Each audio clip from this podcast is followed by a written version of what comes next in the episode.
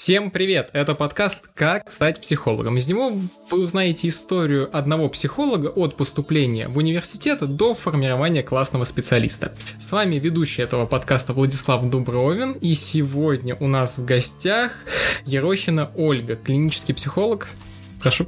Всем добрый вечер. Да, меня зовут Ерохина Ольга Романовна. Многие еще со студенческих времен помнят меня по моей девичьей фамилии, не Баян. А, можно ко мне просто Оля. Очень рада познакомиться. Да, я клинический психолог, э, то есть специалист, который а, разбирается не только в вопросах работы условно здоровой психики, но также помогаю людям с психическими расстройствами. Ну, то есть занимаюсь психическими явлениями с точки зрения взаимосвязи с болезнями. На данный момент занимаюсь психологическим консультированием а, в КПТ-подходе, патопсихологической диагностикой и также веду групповые занятия для врачей в рамках профилактики эмоционального выгорания. Спасибо. А как ты решила стать психологом и почему именно клиническим? Угу. Спасибо за вопрос. А, ну, начну с того, что я жила 18 лет в Минеральных водах. Это маленький городок в Ставропольском крае, соответственно, в школе я училась тоже там. И мне посчастливилось поговорить о важной теме по поводу выбора будущей профессии с директором школы. И она поделилась своим мнением, что видит меня именно медицинским психологом. Да, на тот момент я еще особо не представляла различия между психол психологом в целом и медицинским психологом, но интересовалась психологией в целом. Я любила смотреть сериал «Обмани меня» или «Теория лжи», может быть, кто-то знает, где по сюжету э, доктор Лайтман и его коллеги помогают в расследованиях находят правду через применение психологии. То есть они интерпретируют мимику лица человека, язык тела. И сам а, персонаж доктора Лайтмана основан на работе Пола Экмана, чьи работы я как раз в тот период очень любила читать. И постепенно я созревала для изучения и ознакомления со спецификой работы медицинского психолога. И в старших классах училась уже в профильном химико-биологическом классе и активно готовила их к сдаче экзаменов. Вот, так постепенно у меня и возникла идея стать медицинским психологом. То есть, получается, твой директор прям знал про медицинских психологов и обычных психологов. Вот, да, для меня... И знал, в чем отличие. Да, для меня это было тоже открытием, потому что в минеральных водах в целом мало кто вообще интересовался психологией как таковой, а знать различия клинического психолога было прям вау. Поэтому, да, благодаря ее видению я прям прислушалась, стала этим заниматься и поняла, что мне это очень интересно. А как отреагировали родители, друзья, коллеги о том, что хочешь стать психологом? И спрашивали ли, в чем, э, почему именно клиническим медицинским психологом, а не обычным? Угу. В этом плане мне очень повезло, так как моя семья меня очень поддержала в выборе профессии. Передаю им привет.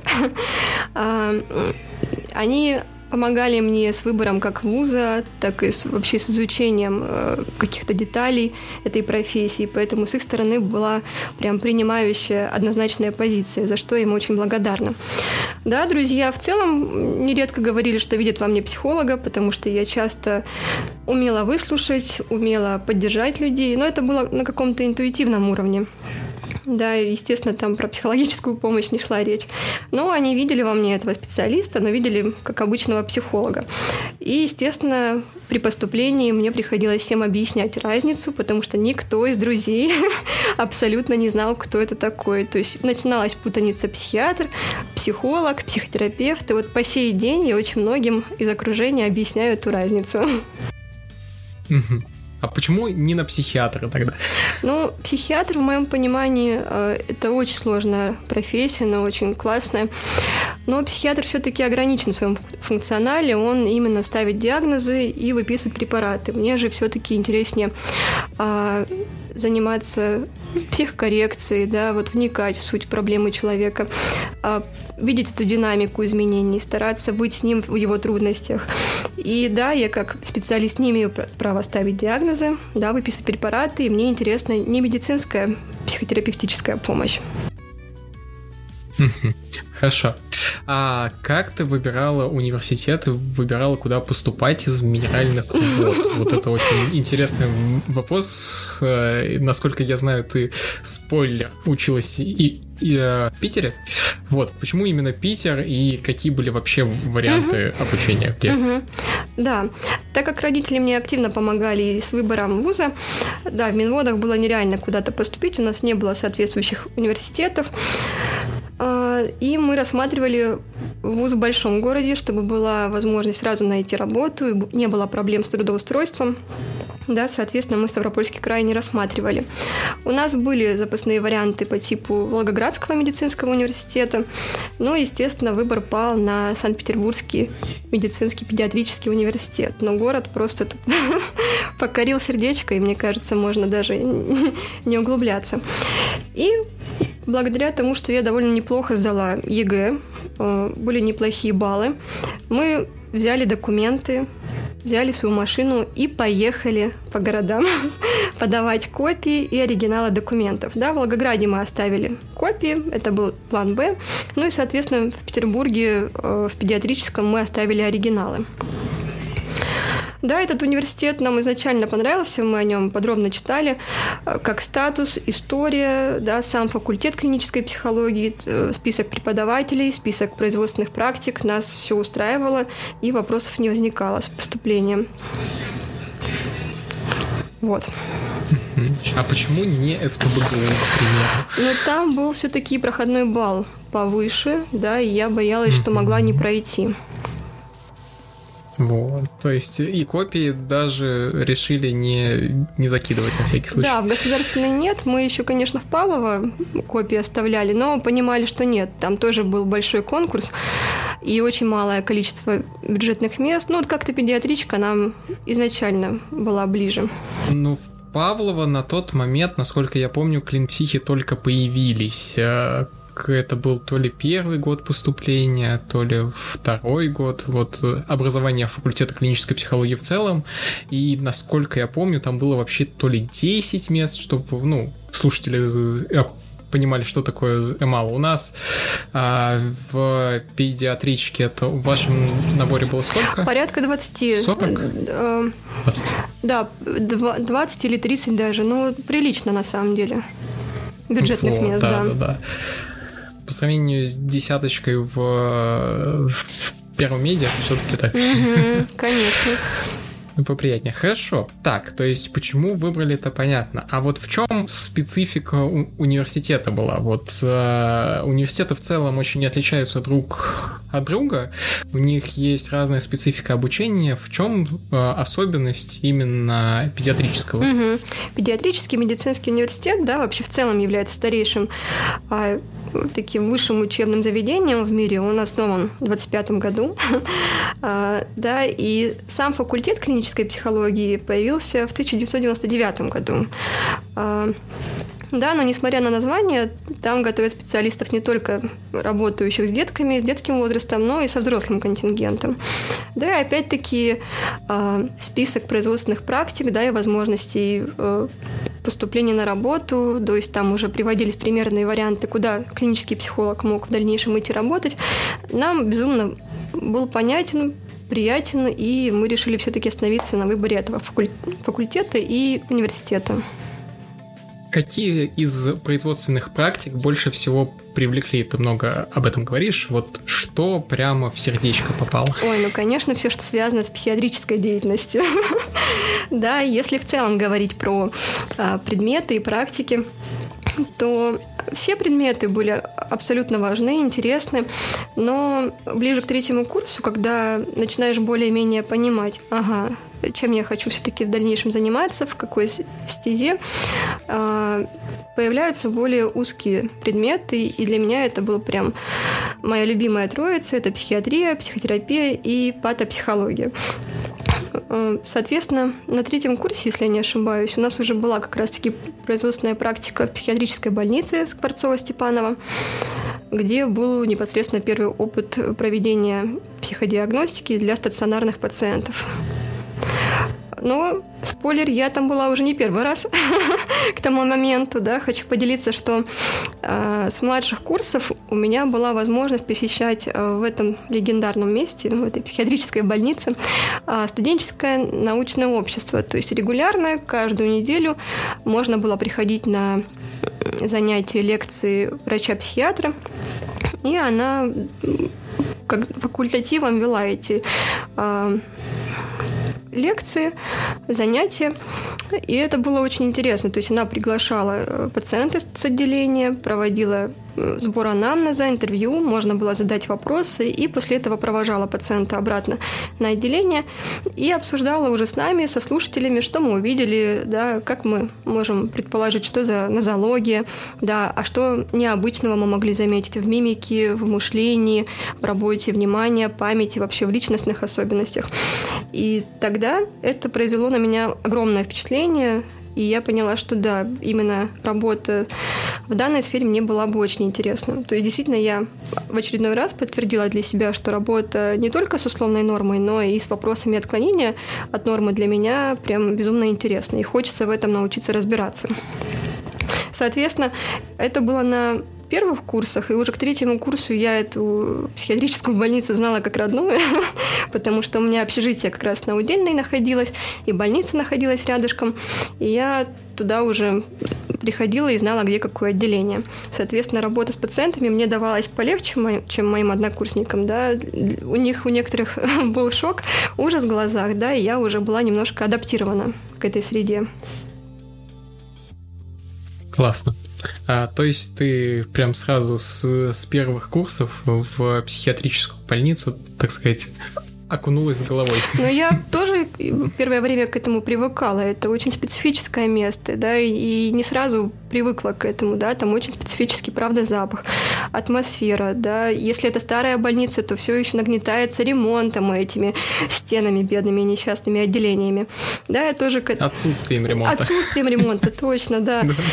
Я тоже привыкала к этой обстановке, но все-таки содержание взяло верх. Угу. Так, а, есть различные специализации у психологов и у клинических психологов. Вот, какие специализации э, были у вас и какую ты выбрала? Угу. Ну, моя специализ... специализация звучит как клиника психологическая помощь э, семье и ребенку. Э, и, соответственно, вторая специализация это кризисная помощь психологическая. Я лично приставала к, э, к своим коллегам, к старшему курсу со всеми вопросами, почему они выбирают эту специализацию, или кто-то выбирает вторую, да, в чем плюсы и минусы, где какие ограничения и возможности. И меня больше всего привлекло то, что а, именно в специализации клиника психологической помощи было больше практикоориентированных дисциплин по психотерапии. Я поняла, что это вот то, что я хочу. Ясно. А так, многие боятся ГОСов и дипломов защиты. Вот. Расскажи, пожалуйста, как у тебя проходила подготовка к этому всему. Начнем, наверное, с написания диплома. Все-таки вот как э, шел процесс и какая специфика диплома была. А дальше перейдем уже к госэкзаменам и всем страхам, связанным с ними. О, да. Это действительно очень важный этап в жизни каждого студента. А, было очень напряженно и волнительно, да, но все справились, все все сдали, написали, защитились, ура! да, что касается диплома. Мне тоже, я считаю, в этом вопросе очень повезло, так как я примерно понимала, о чем хочу писать, кого исследовать, и Тема моего диплома звучала как структура агрессии у больных шизофренией в динамике заболевания. А, мне повезло писать у уважаемого специалиста Аллы Викторовны Тагильцевой. Она мне очень помогала как с теоретической, так и с э, практической базой. А, да, у меня была возможность приезжать и к ней на работу, чтобы набирать испытуемых для нашего диплома. Поэтому я довольно активно включаюсь в работу своего диплома. После занятий, лекций ездила опять-таки в любимый скворечник. Да, это та самая третья психиатрическая больница. А, в различные психоневрологические диспансеры и набирала испытуемых. Поэтому работа меня очень захватывала, вовлекала. И, как мне кажется, защита диплома у меня прошла в целом неплохо. С этим было попроще, чем с, с ГОСами. Да, с ГОСами действительно было очень тревожно. А, но если начать к ним готовиться хотя бы не за одну ночь, то все нормально. И можно э, все сдать. Э, и аттестационная комиссия у нас была серьезная, но довольно лояльные, принимающие, были приглашенные специалисты. Но подготовились, слава богу, все и худо-бедно сдали. Да, это действительно тот момент, э, где нужно готовиться, постараться хотя бы заранее. Какая-то информация, она лучше у нас запоминается, мы ею пользуемся уже в профессиональном плане. Да, какие-то вещи забываются, и это нужно просто освежать. Все все прекрасно знают, помнят, да, но для того, чтобы освежить воспоминания, лучше чуть-чуть заранее подготовиться к ГОСам. Хорошо. То есть ГОСы, в общем-то, не так уж и страшны, если хоть э, чуть-чуть почитать. Да, хотя бы пробежаться, хоть чуть. да. Поэтому все решаемо. Какие советы ты можешь дать э, студентам-психологам, которые вот прямо сейчас э, учатся, думают о том, что скоро сдавать экзамены, сессии, ГОСы, и, о боже, еще диплом-то даже не написан. Вот ты что им можешь посоветовать, как уже прожженный, так сказать, прошедший из круги ада?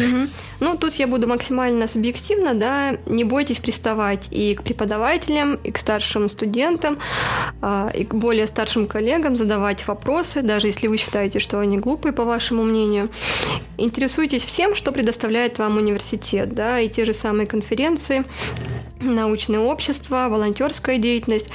А, да, если какой-то пункт по ГОСам, дипломам, по практикам, по базам, все что угодно непонятно, да, подходите и спрашивать советы коллег. Ну и, естественно, очень важно, высыпайтесь и кушайте, да, и отвлекайтесь от какой-то основной работы, да, хобби, увлечениями, любой другой законной деятельностью, да, что поможет вас переключать, расслаблять. Это действительно очень важно. Хорошо, спасибо. А, вот, получается, ты наконец-то сдала диплом, ГОС, и все хорошо. А, подрабатывала в Скворцово-Степанова... Ой, то есть практику угу, да, проходила. Практика. Там. А подрабатывала ли ты в процессе учебы? Было, были ли какие-то подработки, чтобы вот хоть откуда-нибудь получать такие денежки? Угу, угу, да, насущный вопрос. А, у меня была возможность э, получить э, опыт волонтерской деятельности. То есть в рамках обучения два года э, я занималась э, волонтерской деятельности. То есть в рамках обучения мне Итак, с 16 по 18 год, да, в рамках обучения мне удалось побыть волонтером, консультантом некоммерческой организации и Центра врачи детям. Таким волонтерам давали соответствующее образование, супервизии, поддержку в виде кураторов, и мы консультировали детей и подростков через определенную программу. Это был хороший опыт для меня, как начинающего специалиста. Да, и параллельно у меня оттачивался навык патодиагностики в рамках э, дипломной работы. Э, соответственно, это была основная моя параллельная профессиональная деятельность во время обучения. Но по опыту моих коллег и моих однокурсников на тот момент, да, работать реально во время обучения кто-то начинал уже консультировать да, кто-то проводил групповую работу а, под присмотром научного руководителя. Тут все зависит от вас, от ваших ценностей, интересов, что вам ближе, и возможности, чтобы кто-то был рядышком, мог подставить профессиональное плечо, быть ко-терапевтом, хоть в группе, хоть в, консульти- в консультировании, чтобы вы не были брошены вот, в свободное плавание совсем одни, потому что все-таки параллельно с обучением какая-то поддержка – это очень важно. Отлично. Так, и вот ты выпустилась, и первый год после выпуска, как искала то место, куда можно устроиться? Угу. Да, для меня было важно именно поступить на работу по специальности. И именно благодаря тому, что во время обучения я уже наладила контакт с преподавателями, а, мне преподаватель помог э, устроиться на мою первую официальную работу по специальности. Это была частная психиатрическая наркологическая клиника, э, где я в качестве медицинского психолога проводила преимущественно психологическую диагностику, индивидуальные консультации с пациентами стационара и вела занятия по групповой арт-терапии с пациентами стационара. Ну, и как тебе было там работать? Все-таки, мне кажется, специфика твоей деятельности в процессе обучения была больше такая а, патодиагностическая, психодиагностическая, да, а тут арт-терапия, какие-то консультирования, вот это все сложно было?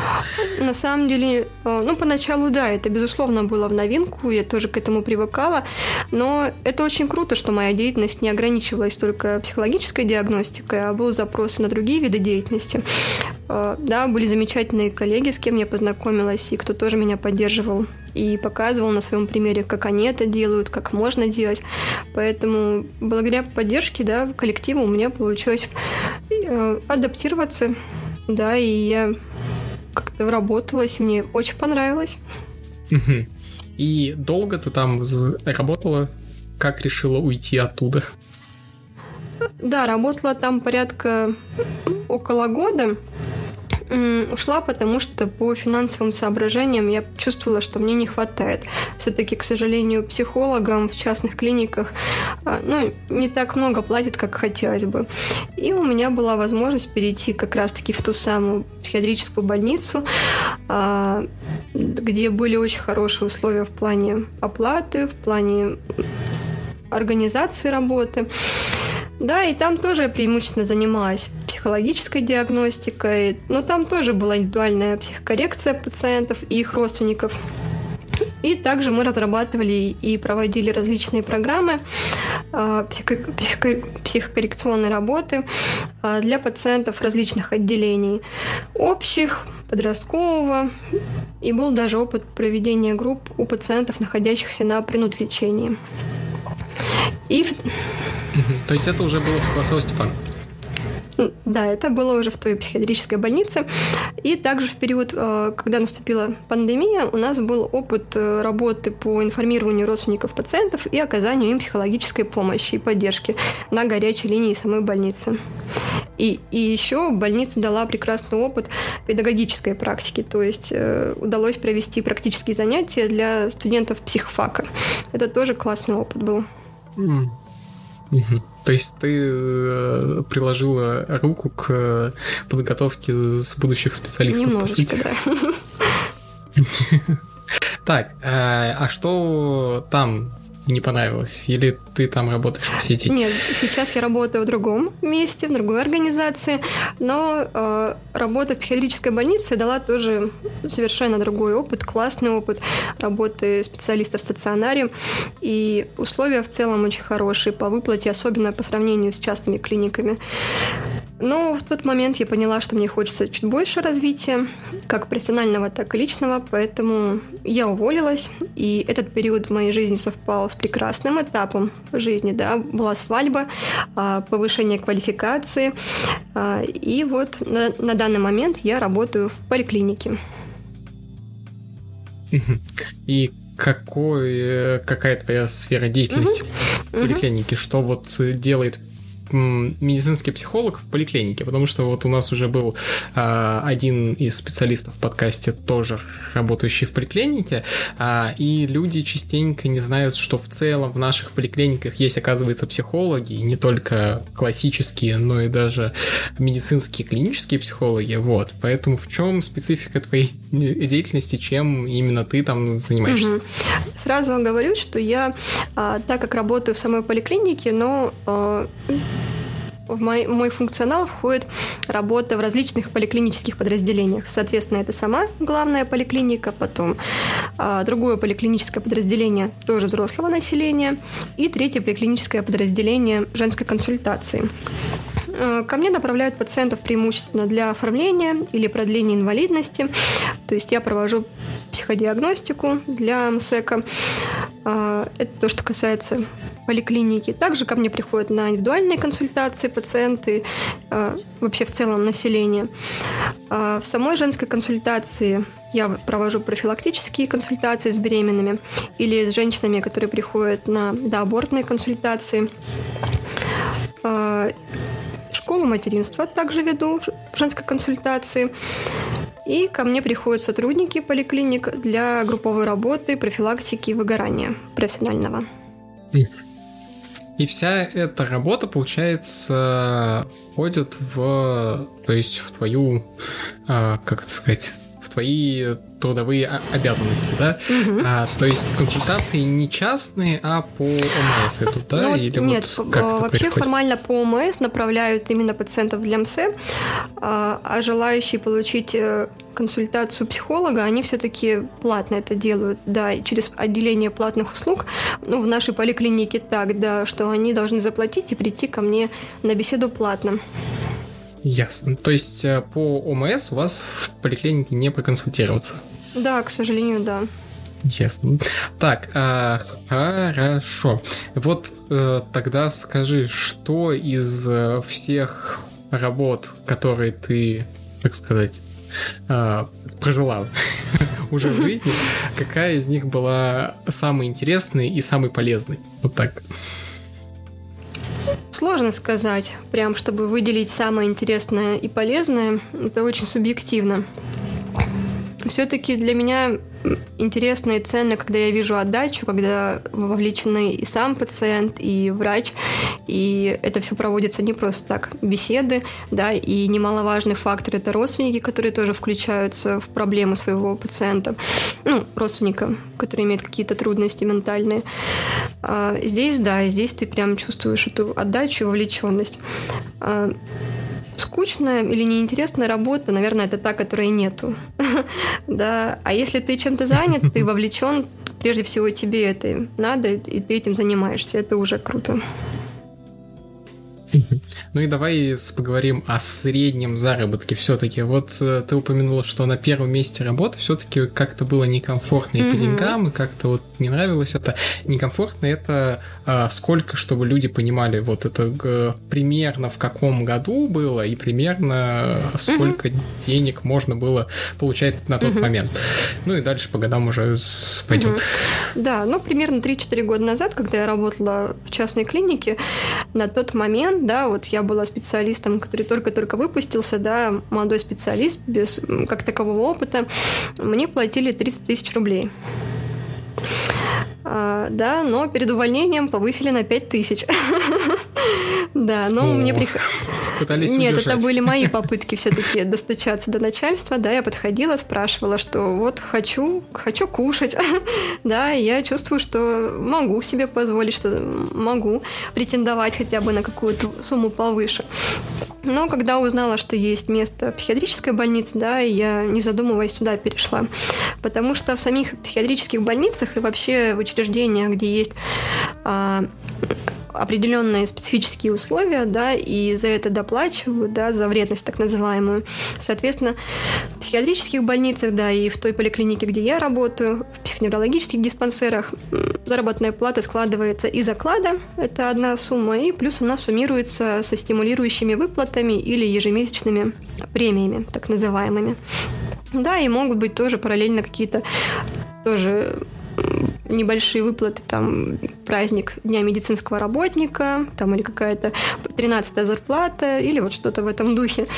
Поэтому э, в больнице, да, э, в целом можно было хорошо подзаработать, и диапазон зарплаты был от 60 тысяч до 80. Многое зависело действительно от стоимости баллов, стимулирующие выплаты.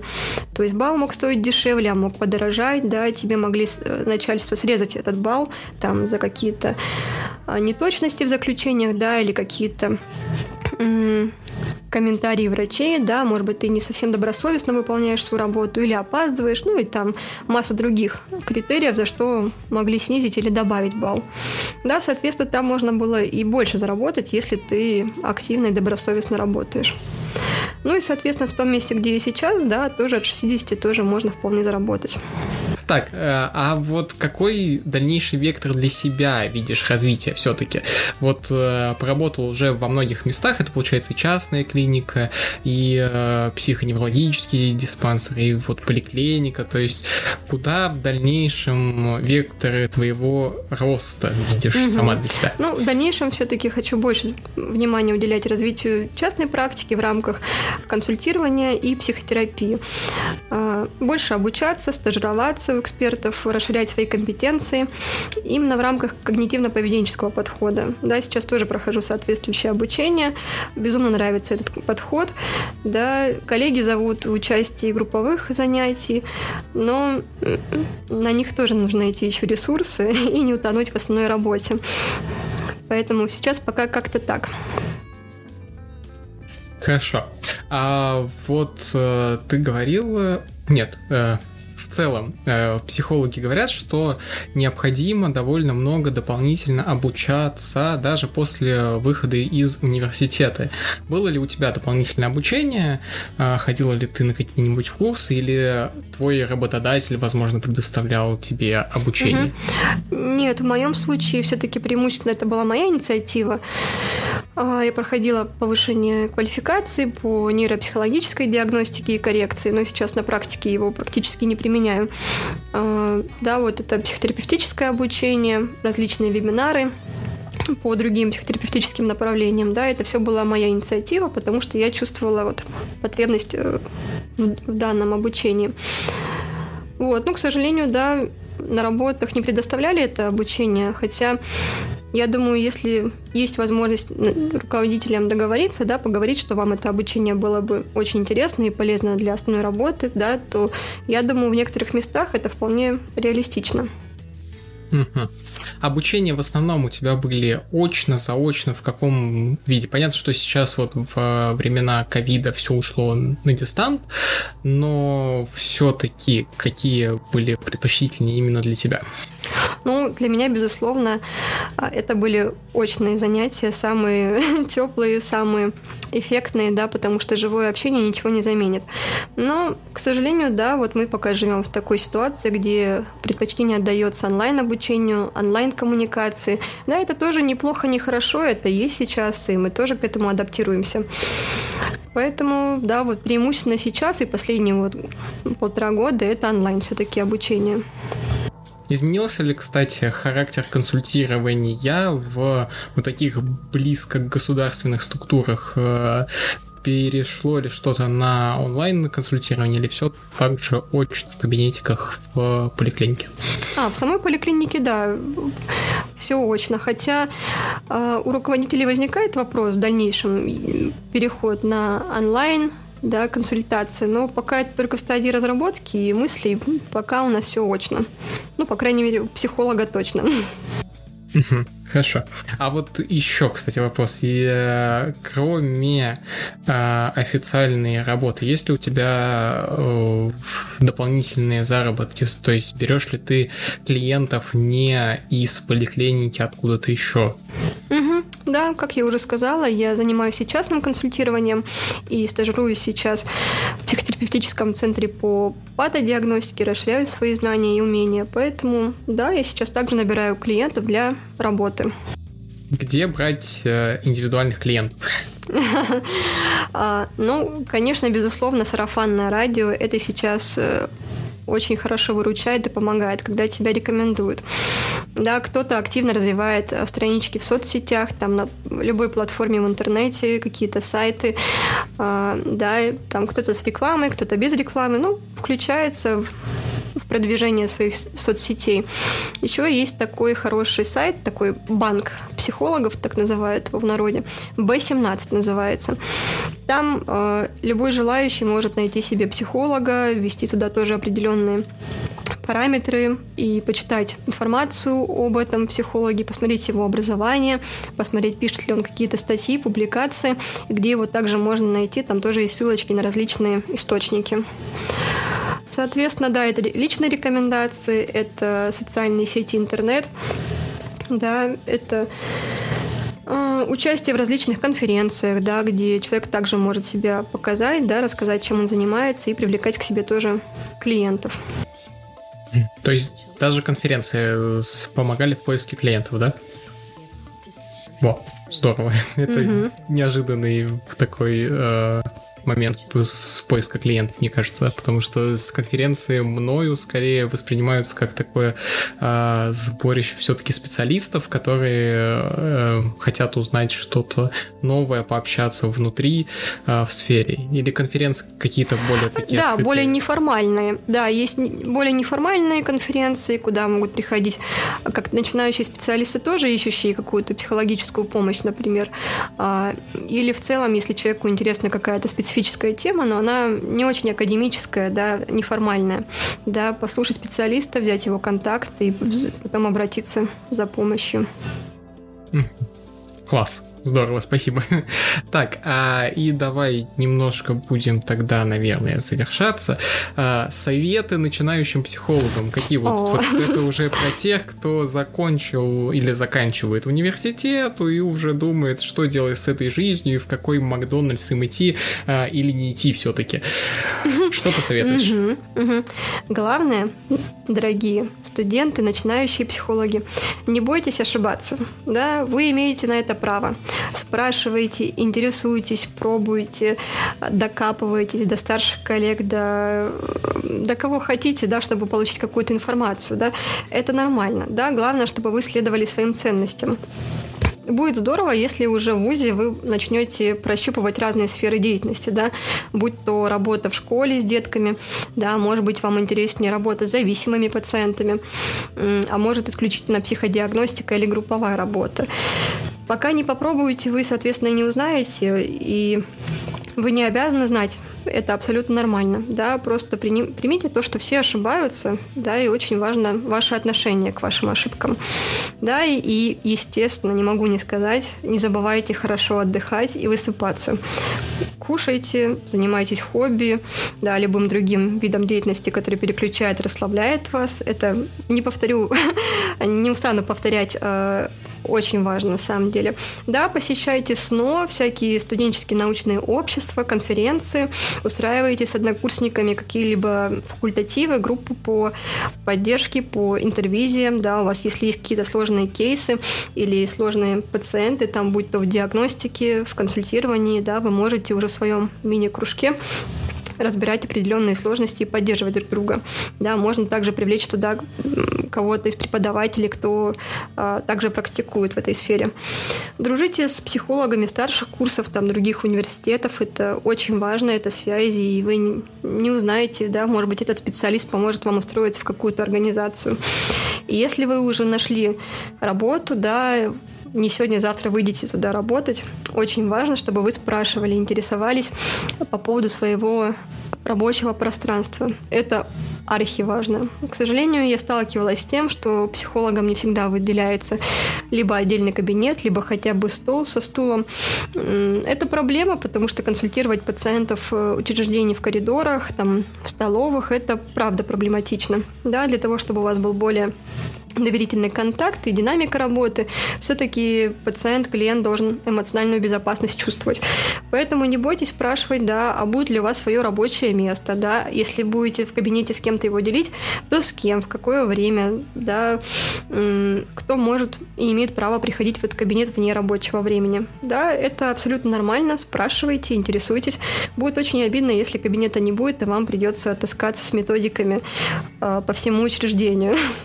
Это был горький опыт э, таскания с, с методиками по учреждениям? Да, к сожалению, такое даже бывает случается. И на моем опыте, и на опыте моих коллег, да, где требуется действительно определенная обстановка для работы с пациентами, да, там пациенты переживают какое-то непростое состояние, а для этого рабочего пространства нету. Или если кабинет есть, но в каждый раз он в новом месте. Это тоже проблематично. Пациентам каждый раз искать психолога не так-то просто. Пациент может не дойти. Поэтому, к сожалению, да, такое иногда происходит. Важно объяснять своему начальству, руководителям, что э, если вы наняли сотрудника, да, у него должно быть свое рабочее место. Спасибо. И в целом, э, Оль, спасибо тебе большое, что нашла время поболтать об этом. Э, Все-таки созвонились, списались, да, и получилось рассказать о своем вот таком вот небольшом э, жизненном пути специалиста, как. И теперь можешь рассказать, может быть, кто-то заинтересуется, как тебя найти, написать, кто может связаться с тобой, зачем и вообще за ты такое взаимодействие или нет. В общем, где тебя искать на простом просторах сети. Угу. Тебе, Влад, огромное спасибо. Я рада была поучаствовать в этом проекте. Для меня это тоже очень ценно. А что касается поиска, да, и общения, я только за, за общение, поэтому если у вас будут какие-то вопросы относительно поступлений а, или психологических сложностей, или сложностей взаимодействия как в проф каких-то ситуациях или в личных, да, я всегда стараюсь всем отвечать. Меня можно найти в Инстаграме, есть моя страничка Clean Psy Notice, я оставлю Владу ссылочку на нее. Также есть моя страница на сайте B17, да, там я так и звучу Ерохина Ольга Романовна. Там тоже можете почитать обо мне, с чем я работаю, а, об образовании моем. Соответственно, информация вся есть, я буду рада всем. Спасибо большое. Ну и спасибо вам, дорогие слушатели, что послушали нас сегодня. А, если вам понравилось, э, то обязательно подписывайтесь, там ставьте лайки или что там будет на платформе, которой вы слушаете этот подкаст. Также можете оставлять ваши комментарии и, возможно, мы организуем небольшую такое, такие ответы на вопросы, если у вас они возникнут, да. А, придется дернуть еще чуть-чуть Ольгу ответить на них, но mm-hmm. возможно, она даже не откажет, если ваши вопросы будут интересны. А, и, собственно, чтобы не пропустить новые выпуски с другими психологами, психологами, а, подписывайтесь на наши социальные сети, ну и в целом на подкаст. Спасибо всем, до новых встреч и пока-пока. Спасибо.